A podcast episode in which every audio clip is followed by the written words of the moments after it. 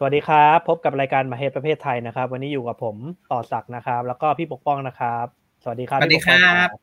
ครับ วันนี้ก็กลับมาจัดกันออนไลน์อีกครั้งหนึ่งนะครับ ผมเนื่องจากด้วยเรื่องโควิด ช่วงนี้ที่กลับมาระบาดอีกงานอีกครั้งนะครับ ก็ใครที่อยู่ทางบ้านก็ขอให้ดูแลตัวเอง แล้วก็รักษาสุขภาพกันด้วยนะครับ วันนี้ เรื่องที่เรา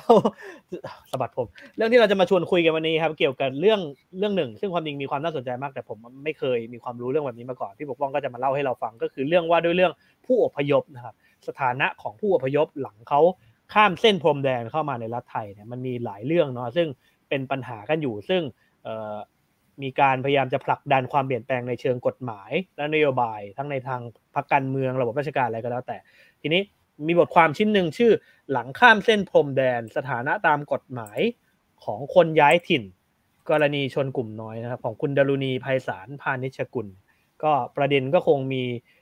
คำถามหลายอันว่าเฮ้ยคนกลุ่มน้อยในประเทศไทยตอนนี้ที่เป็นอยู่เนี่ยเขาเผชิญกับปัญหาอะไรบ้าง ในประเด็นเรื่องข้อกฎหมายและอื่นๆเออมันยังมีเรื่องอะไรที่ยังต้องการการแก้ไขและช่วยเหลือจากมุมของภาครัฐ หรือเชิงนโยบายบ้างอันนี้ก็ อยากจะให้พี่ปกป้องมาเล่าถึงบทความนี้ให้ฟังในวันนี้ครับว่ามีประเด็นหลักๆ อะไรบ้างที่น่าสนใจในเรื่องผู้อพยพ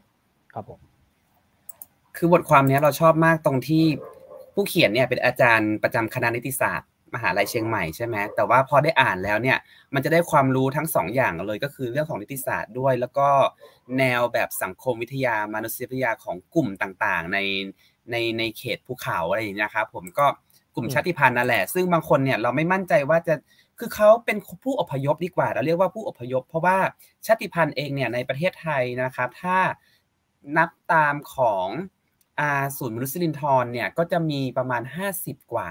นะครับที่ในการจัดพื้นที่ต่างๆ ในการชาติพันธุ์ต่างๆ แล้วก็ชุมชนของชาติพันธุ์มีตั้งแต่ กะเหลี่ยงนะครับผมมีคายันมีอะไรลงมาถ้าอุรักละโวจนถึงภาคใต้ไปเลยเนี่ยนะครับ ซึ่งวันนี้ด้วยบทความเนี่ยจะโฟกัสอยู่ตรงที่ในพื้นที่ของภาคเหนือ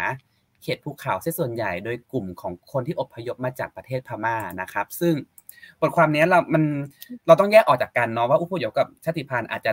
มีความไม่เหมือนกันบางประการนะครับ ซึ่งแต่ละแต่อย่างชาติพันธุ์เนี่ยบางครั้งก็ไม่ได้เป็นผู้มีสัญชาติไทยนะครับ ทั้งที่เขาอาจจะเป็นบุคคลที่อยู่ในพื้นที่บรรพชนมายาวนานแล้วก็ตาม แต่ก็ยังมีทั้งเรื่องของการตกสำรวจด้วย การที่ยังไม่รับสัญชาติด้วยนะครับ ซึ่งไอ้การตกสำรวจเนี่ยมันก็ทำให้เขาไม่ได้ สัญชาติได้อะไรไปนะครับ แล้วก็จากผู้อพยพเนี่ยก็จะถูกจัดอยู่ในกลุ่มประเภท คนไร้สัญชาติ ซึ่งคนไร้สัญชาติเนี่ยเขาจะจำแนกตามลักษณะการเข้าเมือง ลักษณะของชาติพันธุ์หรือที่หรือบางคนยังใช้คาว่าเชื้อชาติกันอยู่นะครับ แล้วก็แบ่งตามประเทศต้นทางด้วย แล้วก็ช่วงเวลาที่เข้ามาในประเทศไทย แต่ในสายตาของรัฐไทยเนี่ยกระทรวงมหาดไทยเนี่ยนะครับ ก็จะเรียกรวมๆกันว่าชนกลุ่มน้อย ชนกลุ่มน้อยเนี่ยมีทั้งผู้ลี้ภัยด้วย ซึ่ง ซึ่งผู้ลี้ภัยเนี่ยก็เป็นการรับตามมนุษยธรรม แต่ว่ารูปแบบการปฏิบัติอาจจะไม่เข้าถึงหลักมนุษยธรรมเสียเท่าไหร่ด้วยนะครับกับอันที่ 2 ก็คือ คนที่เป็นถูกเรียกว่าชนเผ่าดั้งเดิมเนี่ยที่เกิดแล้วก็อาศัยอยู่ในแผ่นดินบรรพบุรุษของเขาในประเทศไทยเนี่ยแหละ แต่ว่าก็ยังไม่ได้สัญชาติไทยเนี่ยนะครับสำหรับคนที่เป็นผู้ลี้ภัยเนี่ยนะครับก็คือรัฐไทยได้ทำสำรวจด้วยนะครับ แล้วก็ทำทะเบียนพิมพ์ประวัติชื่อสกุล สมาชิกในครอบครัวสัญชาติอะไรช่วงเวลาที่อพยพมาด้วยนะครับ ก็ แบ่งจำแนกไปตามกลุ่มชาติพันธุ์แล้วก็ได้บัตร บางคนจะเรียกว่าอ่าบัตรสำหรับคนที่ที่เป็นคนผู้อพยพเนี่ยนะครับ ผมแล้วมันอยู่ในไทยบางบางคนเนี่ยจะได้ลงทะเบียนประวัติผู้ไม่มีสถานะทางทะเบียนราษนะครับ ก็จะมีบัตรประจำตัวผู้ไม่มีสถานะทางทางทะเบียนราษนี่แหละ ซึ่งในซึ่งเขาจะเรียกกันว่าบัตรเลขศูนย์นะครับเพราะว่ามีศูนย์นำหน้าอยู่ ปัญหาก็คือว่ามัน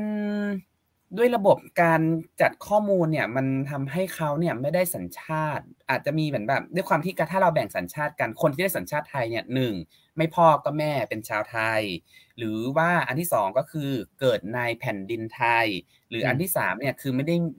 เกี่ยวข้องอะไรหรอกพ่อแม่ไม่เกี่ยวไม่ได้เกิดในประเทศไทยอะไรหรอก แต่ทำคุณงานความดีมีชื่อเสียงก็อาจจะได้สัญชาติไทยไปด้วย อันนี้ก็คือตามอำเภอใจของหน่วยงานรัฐไปนะครับ แต่ก็มีบางคนที่ เขาเข้าเกณฑ์ในในโอกาสที่จะเข้าถึงสิทธิการมีสัญชาติไทย แต่ก็ไม่ได้สัญชาติไทยด้วยอย่างเช่น บางคนเนี่ยแม่เป็นสัญชาติไทย แต่ว่าอันเนื่องมาจากว่าเป็นการแปลงสัญชาติมาอีกทีนึงอะไรเงี้ยได้รับสัญชาติมาไทย แล้วไปรักกับผู้ชายชาวพม่า แล้วก็มีการข้ามพรมแดน ไปยังประเทศพม่า พอต่อมาสามีตาย ก็ย้ายกลับมาไทยด้วยการเดินเท้าอะไรเหล่านี้ไป เอกสารบางอย่างก็ไม่ครบถ้วนอะไรอย่างนี้นะครับทำให้ลูกที่เกิดออกมาเนี่ยบางครั้งก็ไม่ได้สัญชาติไทย ทั้งที่เธอเกิดจากแม่ไทยอะไรอย่างเงี้ยนะครับ มันมันจึงมีปัญหาอีลุงตุงนางเต็มไปหมดเลย แล้วก็ในบทความเนี่ยเสนอว่า การทำนโยบายในเรื่องของการให้สัญชาติหรือการแปลสัญชาติเนี่ยนะครับ ผมก็มีความไม่แน่นอน บางครั้งผู้ผู้อพยพตามพรบเข้าเมืองเนี่ยก็ ได้รับเพียงแค่ผู้ได้รับการผ่อนผันให้อยู่ชั่วคราวเท่านั้นนะครับ ซึ่งก็ไม่ได้รับสิทธิ์อะไรด้วย แล้วก็บางคนเนี่ยคือพ่อแม่อาจจะเป็นชาติพันธุ์ที่ไม่ได้สัญชาติไทย แล้วเด็กที่เกิดมาเนี่ยก็ก็ต้องเกิดในสัญก็ต้องได้สัญชาติไทย เพราะว่าเขาอยู่ในแผ่นดินไทยใช่ไหมครับ เพียงแต่ว่าแล้วก็ปรากฏว่าไม่บางคนเกิดในบ้าน ไม่ได้เกิดที่โรงพยาบาล ไม่ได้เกิดสถานีอนามัย ก็จะไม่ได้รับบัตรที่เป็นหนังสือรับรองการเกิดด้วย บางครั้งมันเลยทำให้เขาเติบโตและเกิดมาแบบไม่มีสัญชาติไทยทำให้เขาไม่ได้รับสิทธิ์อะไรต่างๆ มากมาย ไม่ได้รับสวัสดิการต่างๆ มากมายด้วยนะครับ แล้วก็แม้ว่าเนี่ยหลักๆ มันจะมีสองปัญหาหลักใช่ไหมหนึ่งก็คือไอ้ตัวเกณฑ์ว่าใครบ้างที่จะได้สัญชาติไทย อันนั้นก็เป็นปัญหาส่วนหนึ่งเกณฑ์มันครอบคลุมแค่ไหนอะไรไง กับอีกการหนึ่งคือเรื่องของกระบวนการพิสูจน์ สัญชาติซึ่งบางครั้งมันเป็นเรื่องของเอกสารด้วยหลักฐานที่หายไป หรือความซับซ้อนของกรณีต่างๆ ที่พี่ปกป้องยกขึ้นมาเกิดในบ้านเอ่ยแม่เป็นคนไทยแต่ข้ามไปแต่งงานกับคนพม่าแล้วกลับมาแล้วมีปัญหาอะไรเงี้ยทีนี้มันไม่แน่ใจผมเข้าใจถูกไหมคือมันมีสองสองส่วนคือส่วนของเกณฑ์ในการกำหนดว่าใครบ้างที่สามารถเปลี่ยนมาเป็นสัญชาติไทยหรือได้รับสัญชาติไทยได้ อีกส่วนหนึ่งของกระบวนการพิสูจน์ของระบบราชการ ซึ่งทั้งล่าช้าซับซ้อน แล้วก็เรื่องของเอกสารหลักฐานนี่ไม่มีการเก็บรวบรวมอย่างดีพออะไรเงี้ยทำให้บางคนที่จะใช้กระบวนการขอสัญชาติเนี่ยใช้เวลายาวนานนับหลายปีเป็นสิบสิบปีกว่าจะได้ด้วยซ้ำอะไรใช่ แต่อย่างไรก็ตามมันก็มีข้อดีเนาะเพราะว่าอย่างมหาลัยเชียงใหม่ด้วยมหาลัยธรรมศาสตร์ด้วยมีการใช้การตรวจ DNA แล้ว ให้กับกลุ่มบุคคลต่างๆ ชาติพันธุ์ต่างๆ รวมไปถึงผู้อพยพเข้ามาในไทยที่อยู่เวลานานมากเนี่ยได้รับสัญชาติหรือว่าการสืบว่ามีเกี่ยวดองอะไรบ้างกับคนไทย ได้รับสายโลหิตจากคนไทยบ้าง เพื่อได้รับสัญชาติก็มีแล้วเนี่ยนะครับ แต่ว่าเราก็ยังคิดว่ามันบางครั้งเนี่ยด้วยเรื่องของการได้สัญชาติไทยมันเกี่ยวข้องกับความมั่นคงด้วยนะครับ เกี่ยวกับความมั่นคงของประเทศด้วยมันเลยทำให้เกิดความล่าช้าตรงนี้มีการคำนึงว่า โอ๊ยเดี๋ยวจะมาแย่งอาชีพคนไทยหรือเปล่าชาติพันธุ์อื่นบ้าง เดี๋ยวจะมาแย่งทรัพยากร แย่งสวัสดิการอะไรเหล่านี้ไปทางทั้งที่คนกลุ่มนี้ก็เสียภาษีเหมือนกันนะ แล้วก็สวัสดิการให้เราก็ไม่ดีเลยนักหนาหรอกคือไม่ต้องมาห่วงแหนมากก็ได้อะไรอย่างนี้ใช่ไหมครับ นี่ก็คือปัญหาอย่างหนึ่งของของเรื่องของทัศนคติของความมั่นคงในประเทศด้วยนะครับ แล้วก็คือนอกจากนี้เนี่ยยังมีบุคคลที่ ตกหล่นในการสำรวจแล้วก็อันนี้มาเกิดมาจากระบบในการสำรวจที่ไม่มีประสิทธิภาพนะครับ แล้วก็บางคนเนี่ยก็กลายเป็นว่าบุคคลตกหล่นสะสม เพราะว่านานๆทีจะมีการเก็บข้อมูลทีอะไรทีของหน่วยงานราชการด้วยรวมไปถึงหลักการเนี่ยบางครั้งมันมีพัฒนาการแล้ว แต่หลักปฏิบัติเนี่ยมันยังไม่ได้ล้อไปตาม เพราะว่าบางคนเนี่ยถูกปฏิเสธที่จะออกสุติบัตร ให้นะครับกับคนบางคนที่เกิดออกมาอะไรเหล่านี้เนี่ยเพราะว่าพ่อแม่ไม่มีสัญชาติ พ่อแม่ยังเป็นบัตรเลขศูนย์อยู่อย่างเงี้ยก็คือเป็นบุคคลที่ไม่มีสถานะทางทะเบียนราษฎรอยู่ทำให้เขาไม่ได้สุติบัตรพอไม่ได้สุติบัตรเขาก็กลายเป็นบุคคลที่ไม่เข้าถึงสัญชาติไม่ได้ด้วยนะครับผมซึ่งแต่ละซึ่งเราคิดว่านี้มันคือปัญหาใหญ่มาก ๆของรัฐรัฐชาติไทยอะครับ อันนี้หมดเวลาครึ่งแรกพอดีเลยก็เดี๋ยว ครับเดี๋ยวขออนุญาตพักสักครู่นะครับ แล้วเดี๋ยวมาฟังกันต่อในช่วงหน้าครับผม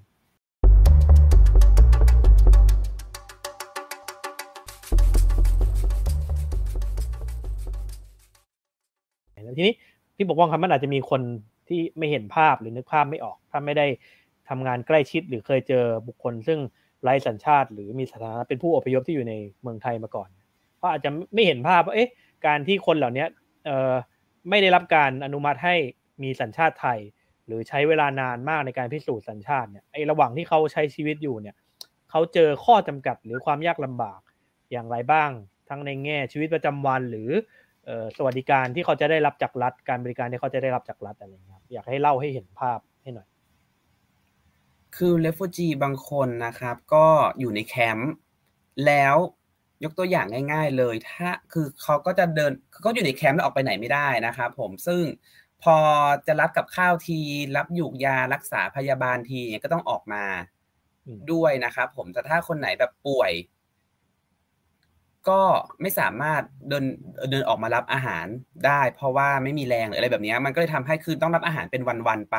แล้วพอวันไหนออกไปไม่ได้อย่างเงี้ยก็ก็สวยบางคนเหมือนแบบไม่แบบติดโควิดเรื่องเรื่องแพร่ระบาดอะไรมันก็มีใช่ไหมครับก็เกิดความยากลำบากตรงนั้น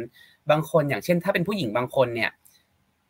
มีประจำเดือนต้องไปรับผ้าอนามัยก็ไม่สามารถไปรับผ้าอนามัยได้นะ เพราะว่าด้วยความเจ็บป่วยหรืออะไรอย่างนี้ทำให้เขาเดินไปไม่ได้ แล้วก็ระบบโคต้าระบบอะไรเงี้ยมันมีการที่หยิบอาหารหยิบของให้แทนไม่ได้ อันนี้มันคือการยากลำบากส่วนหนึ่งแล้ว บางคนที่ไม่ได้อยู่นอกอยู่คนที่ได้อยู่นอกแคมป์เนี่ยหรือว่าอยู่ในพื้นที่ที่จำกัดตามชุมชนของเขาเนี่ยนะครับ ก็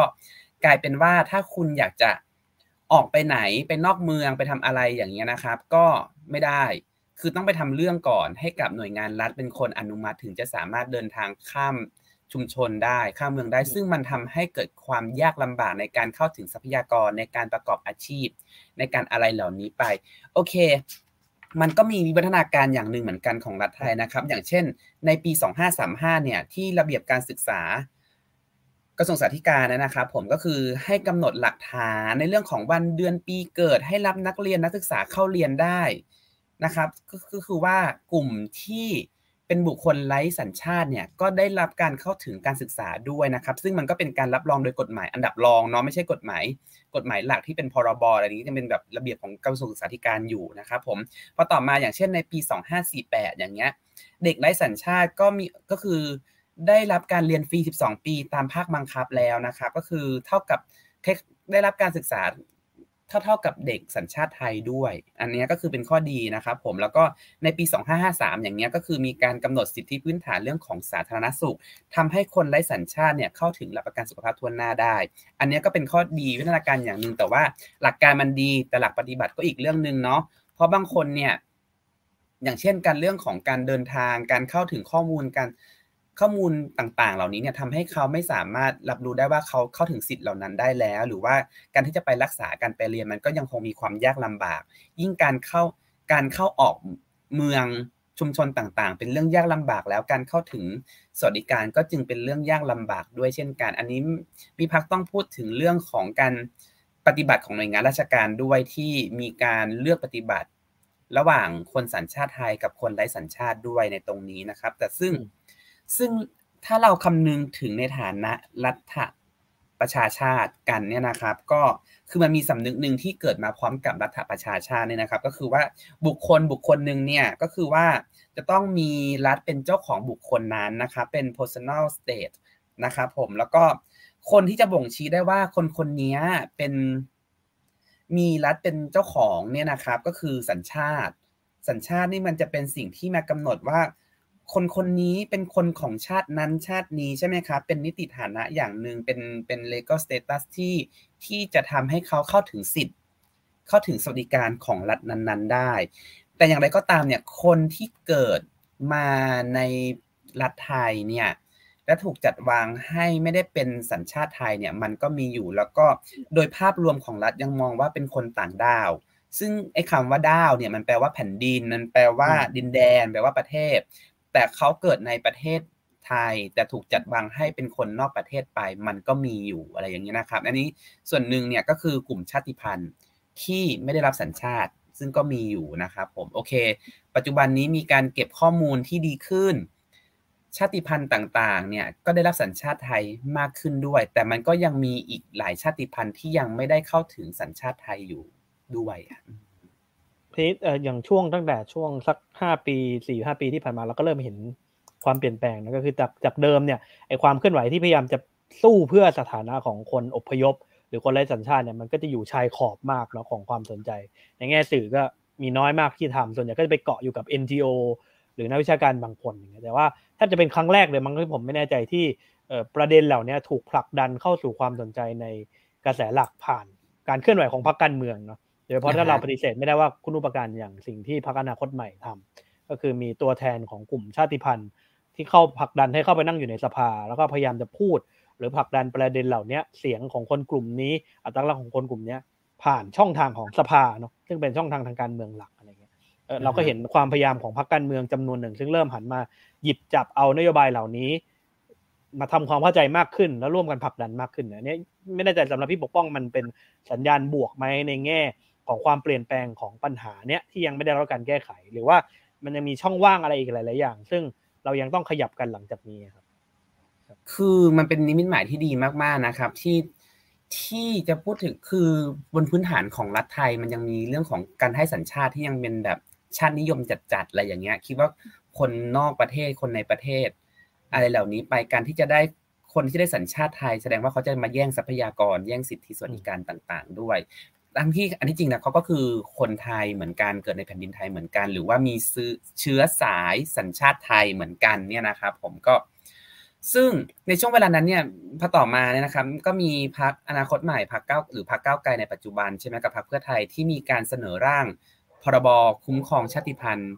เข้ามาด้วยนะคะ ก็มีอยู่สองร่าง ตอนนี้ก็ยังยังอยู่ในกระบวนการอยู่ก็อาจจะล่าช้าอยู่เนี่ยนะครับ ซึ่งมีการก่อตั้งสภากลุ่มชาติพันธุ์ขึ้นมา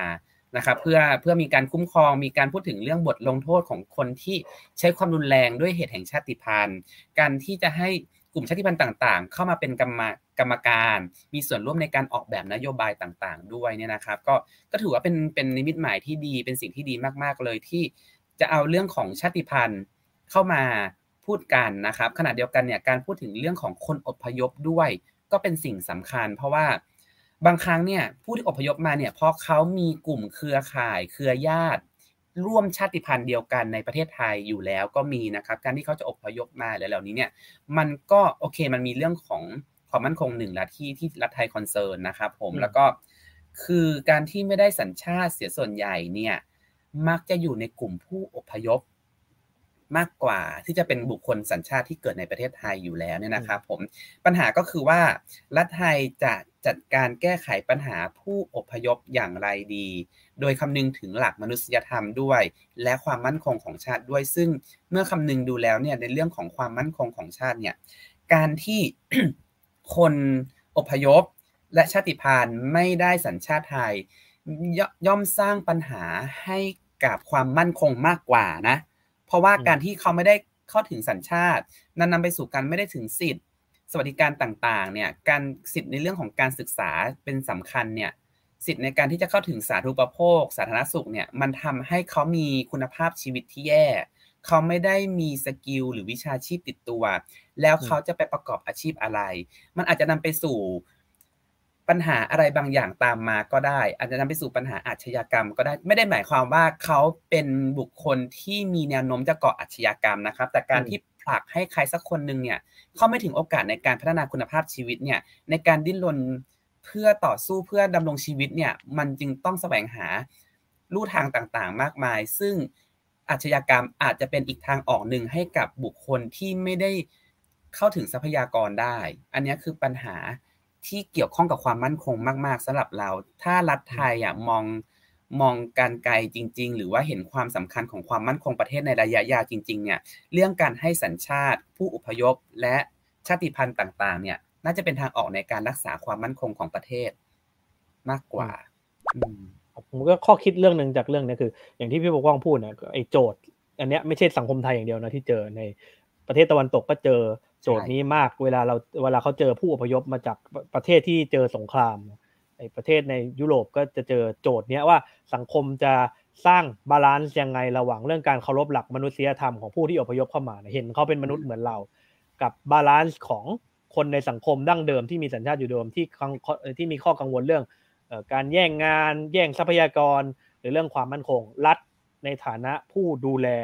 ขอบเขตอำนาจภายในเส้นเขตแดงของรัฐเนี่ยมันก็ต้องเจอกับโจทย์ทั้งสองโจทย์เนี่ยไม่ได้แปลว่าต้องเลือกโจทย์ใดโจทย์หนึ่งแล้วก็ทิ้งอีกโจทย์ไป แต่จะสร้างสมดุลอย่างไรระหว่างทั้งสองโจทย์ให้มันพอเหมาะพอสมที่จะทำให้ผู้อพยพที่เขาเข้ามาเนี่ยได้รับการปฏิบัติเหมือนเอ่อได้ได้รับการเคารพแบบที่มนุษย์ทุกคนควรได้รับครับ ก็คิดว่าวันนี้ก็เป็นประเด็นที่น่าสนใจ ถ้าใครสนใจก็ลองไปหาบทความอ่านเพิ่มเติมกันต่อได้นะครับ วันนี้ขอบคุณพี่ปกป้องมากที่มาเล่าเรื่องนี้ให้เราฟังนะครับ ก็หวังว่าจะเราจะเห็นความเปลี่ยนแปลงเรื่องนี้ใน รรคการเมืองหรือสภาไทยหลังจากนี้ด้วยเช่นกันครับขอบคุณมากนะครับแล้วพบกันใหม่ตอนหน้ากับหมายเหตุประเภทไทยครับ วันนี้สวัสดีครับ สวัสดีครับ